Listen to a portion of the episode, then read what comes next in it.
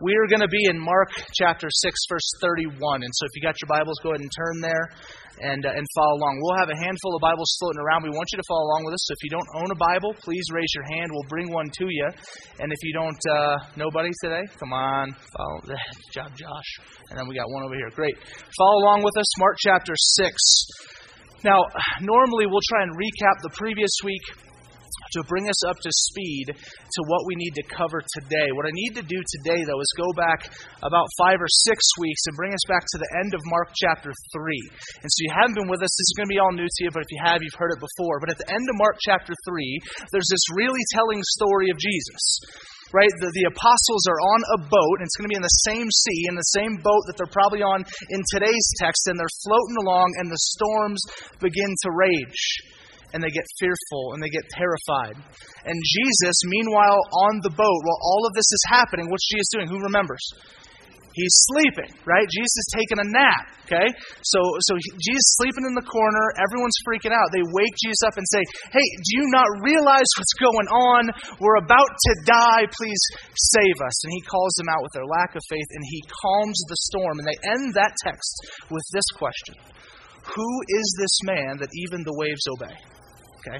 And we've tried to echo this question for the last six or seven weeks in saying Mark intentionally is trying to answer that question for us.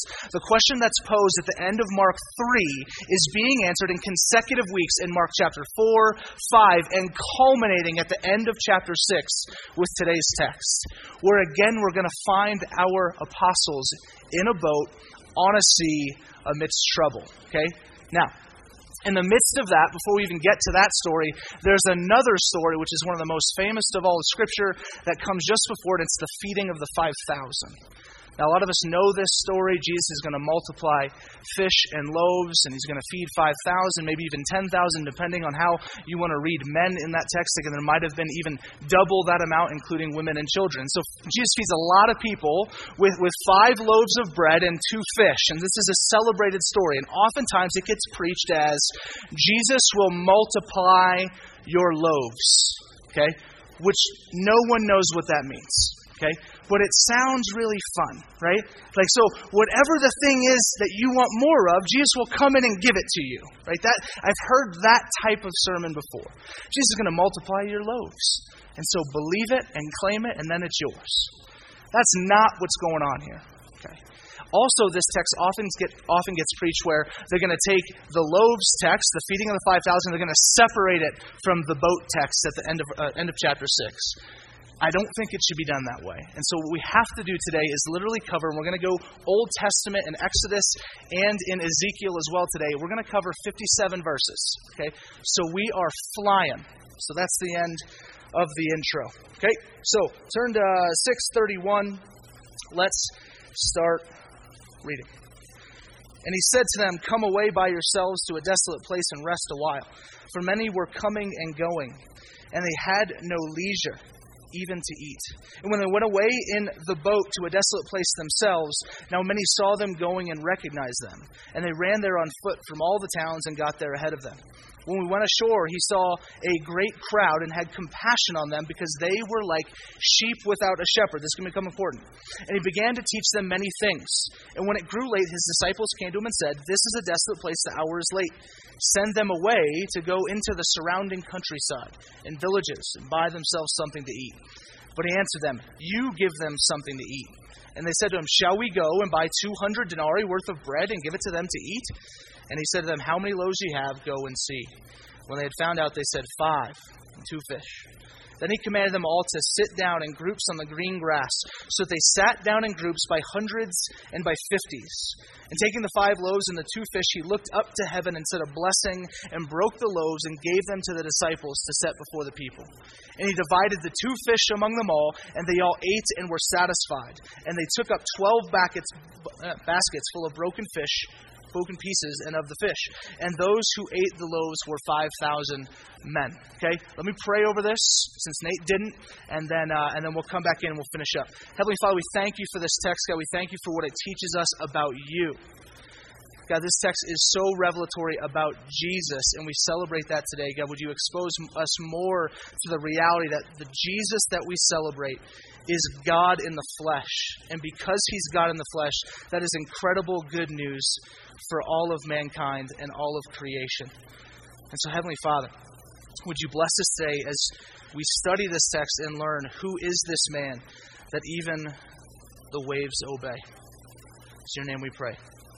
Amen. Now, here's why this question is so important for us today. Who is Jesus? And we've tried to talk about it for a while. Who is Jesus? And we've spent time in the previous text realizing that Jesus has done things since the start of Mark that says, I am God, right? He's accomplished tasks that says only God can do these things, and Jesus is doing them, hence claiming his deity through action. What Jesus will do today is actually claim his deity by identifying himself with God. He is literally going to identify himself with God, with Creator, with Yahweh, so that the Jewish people present and then us reading today would say, oh my God, this guy is God. Jesus is God. This is an incredible thing we have to get. And I think as much as it's cliche in the church, we miss it. I, I truly think that when we think about Jesus and we understand, yeah, well, Jesus is God, He's a third of the Trinity, we kind of get into all of these theological, we get it. But man, I wonder if a people truly understood that this guy that we follow, that we worship, that is Lord of our lives, if he's truly God, the God that created everything, is all powerful, is sovereign over everything, if that's the guy we follow, if that's, if that's who Jesus is, man, I think it would look a little different for how the church operates. I think there's, there's, there's somewhat of a, a power that I think we should walk in. There, there's somewhat of a swagger in a weird way, and a very humble swagger, not a proud swagger. You know, like a humble one of these, you know. So humility in my heart, but I look cool. And so, like something, something like that. Like we should be okay. We identify with Jesus. God is on our side. This is an incredible feat for us. I had a best friend in college. When I first, so I, I grew up in Louisiana, and, and, I moved to California, and I, ha- I, had this huge Southern drawl, and so I mean, I was just, it was, it was thick, and so I got made fun of quite a bit when I got to California. So ditched it as fast as I possibly could. The leader of that group, right, that that just was attacking me and making fun of me was this guy, Matt Stewart. Okay, Matt Stewart. Um, how, I mean, he was the he was the BMOC. You know what that is? He's the big man on campus, right? And I mean, this dude was rocking eighth grade hardcore, okay? So, I mean, this dude was strutting around Terra Cotta Middle School, just killing it, right? He's the guy that all the girls wanted to be with, the guy that all the guys wanted to be, that type of thing. And so, um, this was the guy that if you were cool at Terra Cotta Middle School, you had to be friends with him, and that he was the guy that hated me. And so, I made a direct effort to do everything I possibly could to gain his favor. And by ninth grade, by the time we got to Temescal Canyon High School, it had happened. And I was Matt Stewart's best friend. Okay? And I kid you not, the privileges that came along with knowing this guy. Right? And it sounds it sounds like I'm joking. I'm not. Like he was that popular. Okay? That everywhere I went now, instead of mockery and scold, I was under his banner. Like, oh, that's Matt Stewart's best friend. Like I didn't even have a name. Like, oh, that's Matt's best friend. And, uh, and I just remember like this, this unique shift all of a sudden in, in all of these things that are not, listen, if, you, if you're in that are not important, popularity is just dumb, it doesn't matter. But all this stuff, where I looked at my life and all of a sudden it was, it was better in the world's eyes because I was, I was associated with Matt Stewart. So I got to walk in a certain way. I began to talk in a certain way. I began to feel a confidence in a certain way, a certain hum, humble. What I was actually then, it was very prideful swagger, right? I honestly think this, guys, that if we understood, we really got that Jesus Christ, the guy that we've read about for the last 15 weeks, the guy that when you open up the Bible, the whole Bible points to, if we realized that guy is God, he's, listen, he created everything. He's God. If we truly believe that, there's certain, there's kind of this, oh, I'm with him. I, am with Him. I, I walk under His banner. I walk in His power. I walk in His grace. And so, if we get that He's God, then all the things that God is has an impact on our lives. And so, we look at grace, we look at forgiveness, we look at peace. Not only can we live in those for our own hearts, we can then extend those to the people around us. Amen? So we do we do we get this? Do we get that Jesus is God? And so this text again often gets preached. It's about you. God's going to multiply your loaves. He's going to take care of you. He's going to give you more. This text is one of the major ones that claims Jesus is God. We're looking at it in two different ways today. The first one is what we saw in this passage that these guys were a sheep without a shepherd. The Jews that find themselves on this hill were a sheep without a shepherd. And so Jesus now will become that shepherd. And so we have to look back because I think here's what happens. I think Jesus looks upon this people. It says he's moved with compassion. Right, that he looks upon these people. But here's, here's what I find interesting Jesus was on his way to rest right, on his way to take a nap, to get some much needed rest after continuous ministry. I have a nine month uh, nine month old son named Finley. Okay? And, and, if you're a parent here, you'll get this. But sometimes Finley, right, will have a great day. I'll go to put him down for his nap. He's got this little bear. Uh, we named, named the bear Bear. And so we hand him Bear. We say, here's Bear. And he just, just sucks on it. It's like, it gets disgusting. And every night it's soaked in his slobber. Um, anyway, so he, we give him this bear. We do, you know, we sing a song. I wrote him a song that I sing. I'm a terrible singer, but he loves it. And so he just lays there, and eventually he starts to doze off. And I just am like, oh my gosh, I'm gonna go rest. And I and I come out of his nursery, and at the end of the hallway from his nursery, when you walk out there, you see our door opened up, and there's my king size bed right? And the sun shining through. There's an angel hanging out. A guy with Krispy Kreme donuts is there. I mean, it's just the perfect. It is just like it is. You know, I'm going to go rest. And I kid you not, I get there, and this happens more often than not. I go and I lay down. As soon as I close my eyes, what do you think happens? Wham! Right? And I go, I hate you. and I go, that's sin.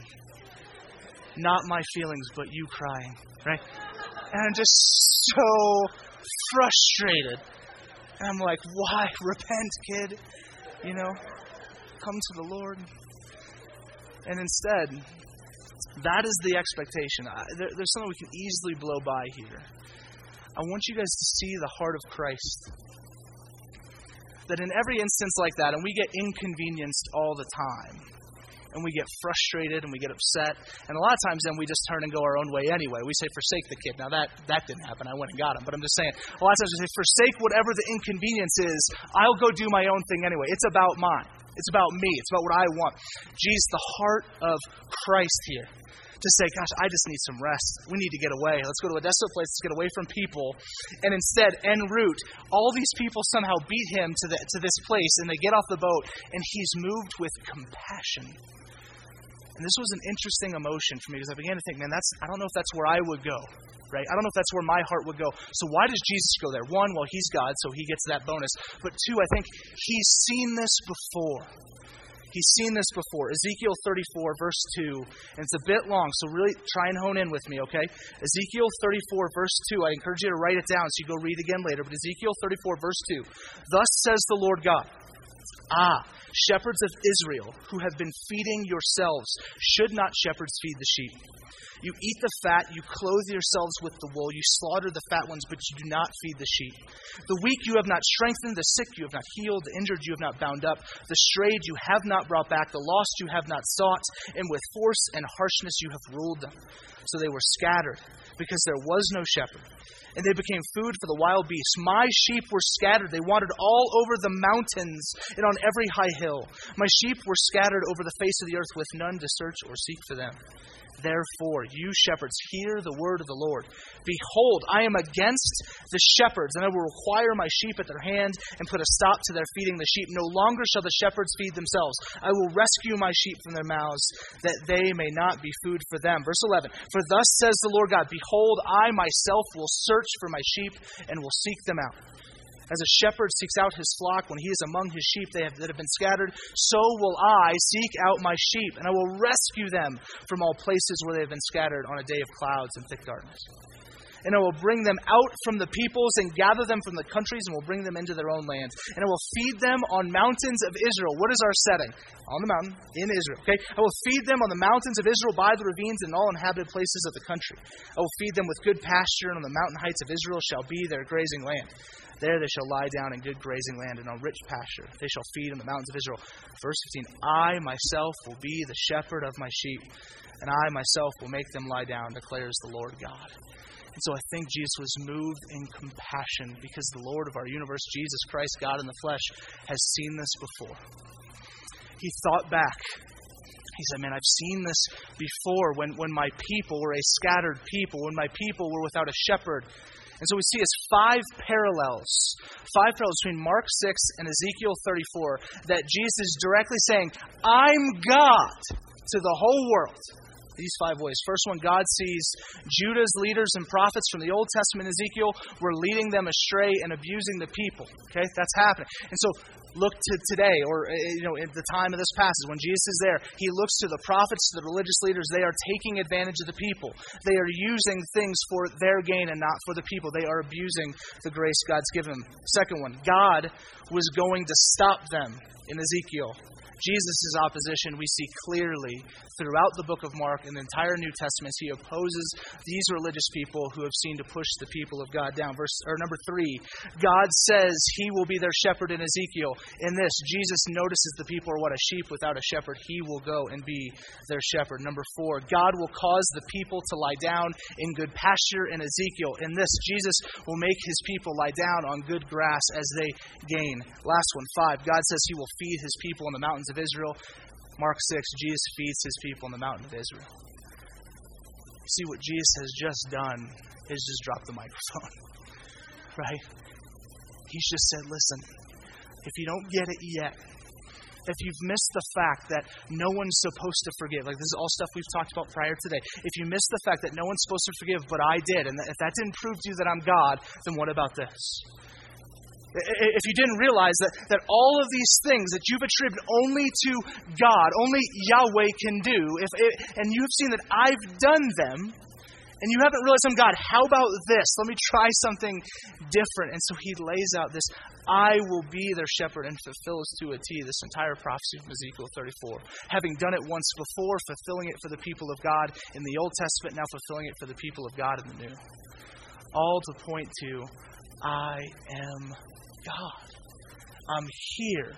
You asked in Mark 3, Who is this man whom the waves obey? Who is this man who raises people from the dead? Who is this man that causes the lame to walk? Who is this man who forgives sin? Who is this man who associates with sinners? Who is this man who hangs out with the people no one should ever talk to? Who is this man who makes the unclean clean? He's God. Jesus is God, friends. If you're here in a Christian, this should be a rallying cry, something so exciting. Not that it's new to us. We already kind of believe it. But I mean, we should buy in hook, line, and sinker. He's God. He's powerful. So are we. Man, that's an incredible story. And so he lays it out and he says, Well, you guys should obviously all get it now. I'm God. I'm God. And so he multiplies these fish and these loaves, and he feeds five to ten thousand people. He says, look, look what I've done. He implores. He, he takes this, this, these five loaves of bread, these two fish, and he just he puts them there. And he asks, holds them up to God, blesses them, and all of a sudden, I don't know what it looked like, right? I have, I, I mean, did it, did it just kind of like all, did it start overflowing? I mean, how this looked, I have no idea, but we know from eyewitness account that over 5,000 people ate five loaves and two fish, and there was food left over. Incredible. I often think through like what it's Jesus, and so did he only replicate the bread and fish that were there, or did he just have freedom to say, well, I'll do any bread and any fish? Right? So he's like, well, do Texas toast, fried catfish, and just lay it out for the people. And they're like, I'm in. I'll follow you.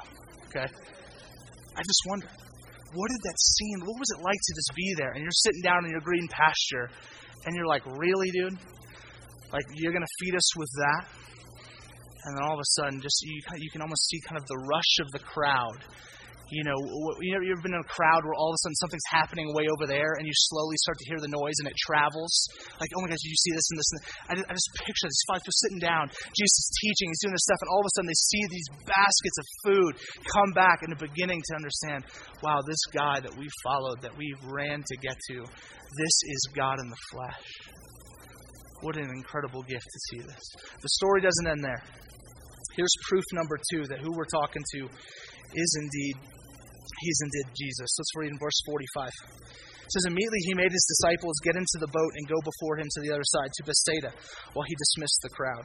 And after he had taken leave of them, he went up on the mountain to pray. Okay, so Jesus again tries to get away. Let's see if it works this time. Verse 47 When evening came, the boat was out on the sea, and he was alone on the land. And he saw that they were making headway painfully, for the wind was against them. And about the fourth watch of the night, he came to them walking on the sea. He meant to pass by them, but when they saw him walking on the sea, they thought it was a ghost and cried out, for they all saw him and were terrified.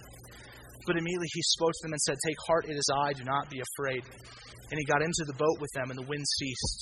And they were utterly astounded. Here, first, very, very key verse. For they did not understand about the loaves, but their hearts were hardened. So this is why you got to preach these texts together. Because Mark, he's doing something here in verse 52. He's going back and saying, okay, there's this next story all of a sudden. We just talked about the fish and loaves and the feeding the 5,000. That's great. But now we bring it into the boat. And he says that they're misunderstanding something that's happening in this second scene. They're not getting, because in verse 52 he says, they're misunderstanding. They didn't get, they were astounded. Why? Not because they didn't get what just happened in the boat, they didn't get what happened with the loaves. Mark is saying what they missed, they still didn't get it. They still didn't get that the man that they were following, the man that they were walking with, was God in the flesh. They didn't get it. They didn't realize that Jesus, and he's kept telling them, and they're that stubborn, you didn't get it. I'm God. And they missed it. And so here's his second proof that he's God to them. And they might not have gotten this one at the time, but we have the benefit of, of looking at it from this angle. So here's one of the things we have to look at in this text. Oftentimes, when this gets preached, it says, He meant to pass by them, but they saw and were afraid. And so you first think about this, you say, wait, so Jesus, Lord of the universe, couldn't figure out how to not be seen, right? Like that's that's the way it initially like, wait a minute. So you you you just fed five thousand people with nothing, yet you can't figure out how to duck? Like you can't swim underwater? Like you can, I mean you're God just fly over, put a cloud around, wear an invisibility cloak. Just do any of the Harry Potter, um, any of these things. Just how did he why why, why were you seeing? And so that's how it reads at first. And then you begin to read a little further, like that, this doesn't make sense.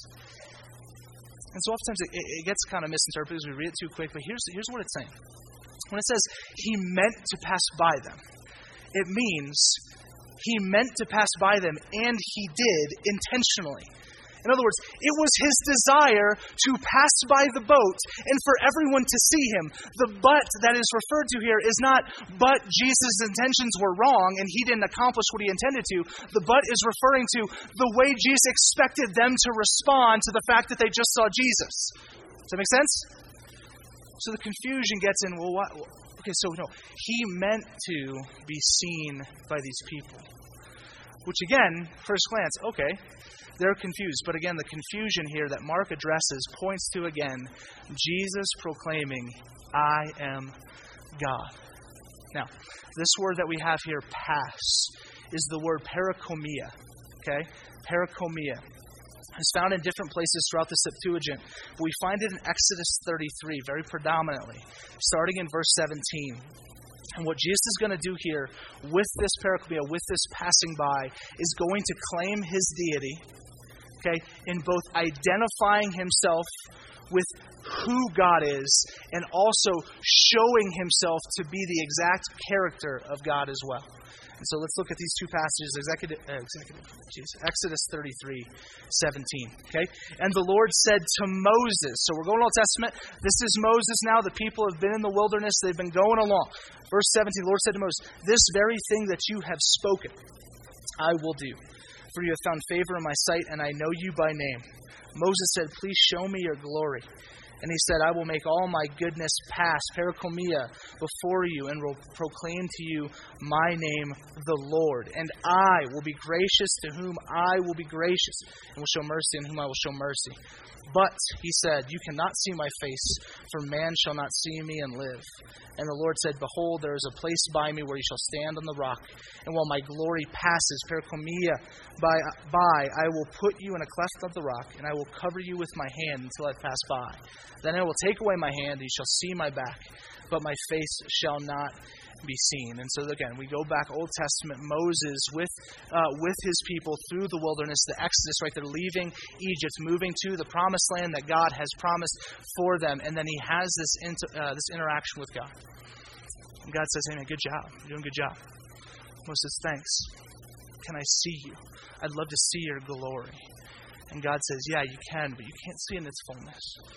And so what I'm going to do is, is I'm going to hide you over here, and while you're in this cleft, so you don't get the full view, I'm going to, I don't know, you know, I don't know how he's going to soar by, right? He's going to, whoop, and then he's going to do that thing, and, and then he's like, I'm going to put my hand out, so he's going to hide, you know, bam, Heisman, and as he goes by, he's doing this. He's like, you can't see, you can't see, and then by the time I get by, you can see my back. You see the back of my head. That's all you get, but you will see God. So for Moses, this is as good as it got. So, man, are you, are you telling me, wait, I actually get to see you? I, I get to see you. We, we've communicated and we've talked. You gave me the commandments. I'm trying to be obedient. I mess up, whatever. We've done all of these things. We've had all these promises. You've come through over and over and over. And now, now I get to finally see you. Wow. And so he passes by. Perikomia passes by Moses. Jesus is intentionally identifying himself in this moment in the boat for, with these guys in the boat as he passes by, intentionally to say, I'm the same guy. Look, you can see me. And the reaction that he's hoping for is for finally, for finally, the apostles to get it. He's God. But instead, they respond with fear again. Remember, this all started Mark chapter 3 in a boat. Who is this guy? culminates in a boat again, Jesus finally saying, It is I. I'm here. I am. I am God. God is present with you. Why do you not get it? Let me point to another picture that hopefully you'll understand. So he passes by and shows beautifully his identity. Okay. Um, one of the big differences between what we can experience today and what we see from Moses, that, that truly is as good as it got from Moses. He, he got to catch a glimpse of God. The beauty of the new covenant, the beauty of the current reality that we live in, is that Jesus Christ has come fully. Fully. Colossians 2 9 says, For in him the whole fullness of God bodily dwells. So everything that the fullness of God, everything that God is, is in Christ. And He passes by and what? It's not, hey, you can just check out my back. It's look at my face. It's look at me. I'm here. God in the present in front of you. I've arrived. The relationship with God. I, and we see it in this verse throughout all the entire scripture that point to we are the luckiest people in the world because we live on this side of Christ. Because we've seen him because we know we see him in his fullness. We don't get we don't get a hand in the face as he goes by because we can't. No, no, no. Because of his grace, because of Christ, we see him in his fullness. I remember remember the day I got married. Okay, the day I got married, I remember um, I'm standing up at the altar, and, and I love, I love doing weddings, and, this is kind of becoming a trend. I think a lot of people do this now. When you do the wedding, you start to see a lot of people now turn around and look at the groom when the bride starts coming down. Everyone used to just look at the bride, but now there's this new thing of like looking at the groom to see, eh, is he going to cry? And people are taking bets and wagers and stuff. There's like a scoreboard on the outside. You know, Vegas is like three to one, and and so you, you go, and so I stand there and I, and I love it. I love looking at the guy crier, right, Jono? Crier. I mean, obviously, you know what I mean. J- Josh, Josh getting married on Saturday, it's gonna get awkward. I mean, like, dude, this is gonna be, a puddle. He's gonna fill a baptismal. It's gonna be ridiculous. Um, so, sorry to call you out, bro. Um, but I, but I love doing that. But because I remember the moment I'm up there. And, and the way our church was set up that we got married at was there was this hallway in, in the back, and there were three big windows that I could kind of just I could kind of see Verity coming through, you know, coming in from the side, slowly walking over. But it was kind of, it was like a side piece. It was kind of the profile. She's looking away because she's already starting to get teary and the whole thing. And I remember just thinking, like, gosh, she looks, this, she looks beautiful, you know. And I tell you what, though, it wasn't until that moment when she comes around the corner and the door's open, right, and she takes that step forward and the light shines on her face, where I just melted, right and, and I, I, I, I, I'm, I'm sobbing, I'm crying, I'm breaking down. I'm not Josh crying. Let's let's be clear, but I'm crying because that's my wife. Because something was about to change about who I was. My identity was I was going to become husband. I was getting a new title, and I saw her face, and it was beautiful, and it was clear, and it changed my life. I think when we clearly understand, when we look at Jesus, we see God fully. In his, it's, not, it's not, hey, check out, it's everything, all of Him exposed for the world to see, to say, I am here, I love you, and my grace is for you. Walk in that truth, walk in that power, and love people with that same thing. It's revolutionary when we get that. What would our churches, what would the church across the world look like if we truly dwelt on the fact that Jesus is God? I think it changed things. Instead of just a theological concept and idea that we, that we kind of believe, to really dwell that this guy that we follow is the guy that made everything. He made everything. He created you, He created me, He created love. That's who we follow. Okay, now, his character, that's we'll wrap up. Exodus 34, 6 through 9. Jesus, again, shows his identity, now shows in his character that he is God. Exodus 34, 6 9. The Lord passed, perikomia, before him and proclaimed, The Lord, the Lord, a God merciful and gracious, slow to anger and abounding in steadfast love and faithfulness keeping, keeping steadfast love for thousands, forgiving iniquity and transgression and sin, but who will by no means clear the guilty, visiting the iniquity of the fathers on the children and the children's children to the third and fourth generation. And Moses quickly bowed his head toward the earth and worshipped. And he said, If now I have found favor in your sight, O Lord, please let the Lord go in the midst of us, for it is a stiff necked people, and pardon our iniquity and pardon our sin. Take us now as your inheritance the Lord passes by once again, this time not to show his identity, that's already been established. This time he passes by to say, This is who I am, this is my character. And so, not only should you just be stoked because I'm God and I'm with you, you should be stoked because this is the type of God I am. And so, he shows off his character. And let's just look at this real quick as we wrap up. Our God is merciful, He does not give us what we deserve, and we deserve a lot of bad. Okay? He relents. Okay? Uh, he is gracious. He gives us what we don't deserve. He pours out blessing. He pours out. And I'll, I'll even say this amongst, I mean, just as a nugget. Blessing occurs in both good and bad. Let's be very clear with that. You know what I mean? I see a ton of Facebook says to say, gosh, I, you know, just got a new job, so blessed. Okay, that's, that's true, and you are blessed in that moment. But I tell you what, I got thrown in prison today so blessed. Why? Not because you got thrown in prison so blessed, because Jesus is in your life. That that has to be clear. Amen. So God is gracious to us. He is slow to anger. Notice He's patient. He has forbearance. He takes time. He doesn't look upon what you've done and just say, all right, you're out. No, he's, he's patient. He's abounding in what? Two things steadfast love and faithfulness. Abounding, overflowing with these things, that He will always do what He's promised to do. That's the God we serve. That's the God we know. That's Jesus as we serve him. For thousands. In other words, this is meant to be a numeral. It's for everyone. Come in, see this God, love everyone. That's his character. It extends beyond any dividing wall that we would try and prop up in our world. It's for thousands. He's forgiving. And this is a true forgiveness. A true forgiveness that, yes, saves, but also in the midst of that, doesn't allow, the relationship doesn't change. Does that make sense? So a lot of times, right, when we extend forgiveness, it's, yeah, I forgive you, but I'm still going to harbor all this. I, am still going to feel all of these things. I'm still going to act the same way.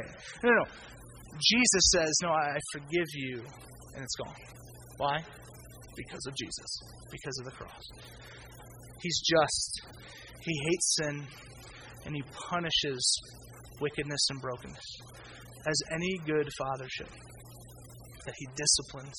He is just, and He hates the brokenness of this world. Last one, He's ours. He's ours. He is our God. He is our shepherd, and He listens to His people.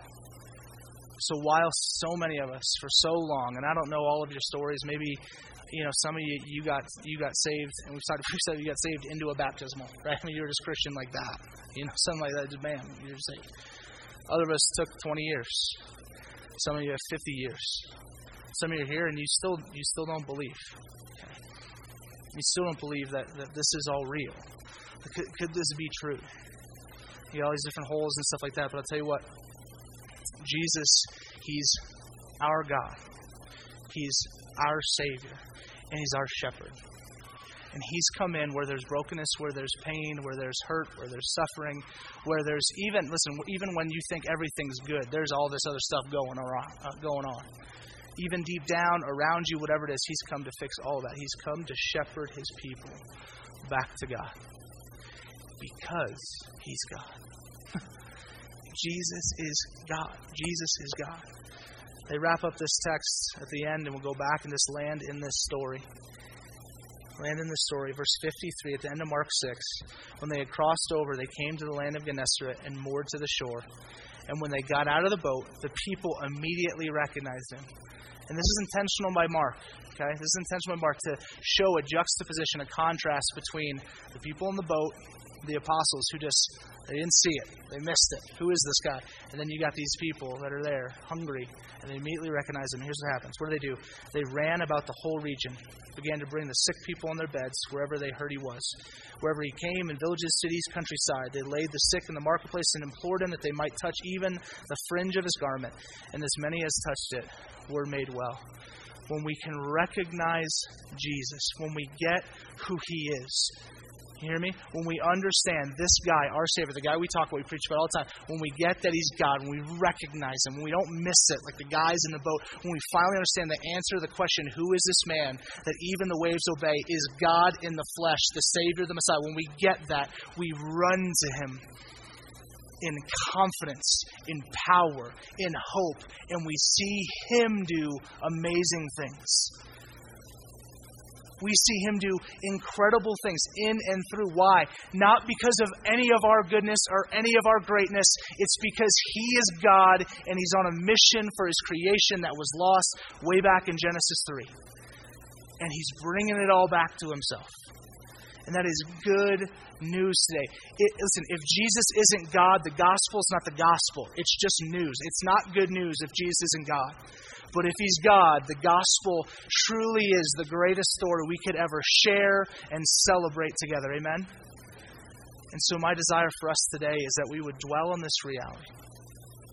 Truly dwell on who we worship, the power that is in that, and we would run to Jesus. And I, I don't even know what that looks because it's not like He's back there and we can all just start going. He's in you. The Holy Spirit resides in you. Run with Him, keep in step with Him, walk with Him, love Him, worship Him, study about Him, and do the things that He has done. Be with Jesus. Run to Christ and have the full assurance of faith that that Savior, that God is with you always. Amen? Let's pray.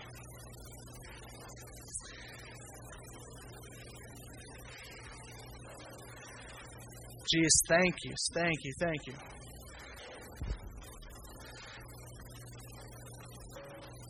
Thank you that, um, it's weird to say thank you that you're God because you're just God. But thank you that you're also a, you're a good God. That you are just. That you are abounding in steadfast love. You're abounding in forgiveness. You're abounding in grace and mercy and love. And God, you do all these things amidst, I'll just speak for myself, amidst a person that doesn't deserve any of it. God. So we confess as a people today that you're really, really good. You're amazing. You're great. Your love is amazing and good. Your grace is unbelievable. God, you are so good. God, in the midst of that, we just lay ourselves bare and realize we're just not. And so, Jesus, as we learn more, as we really let it sink in and dwell, that you are God in the flesh. God, that you are ours that you've called us out, that you've saved us, that you've delivered us, and then you didn't stop there, but you gave us your Spirit that we could follow you and walk in your ways and continuously, at all times, be with you and see you and know you.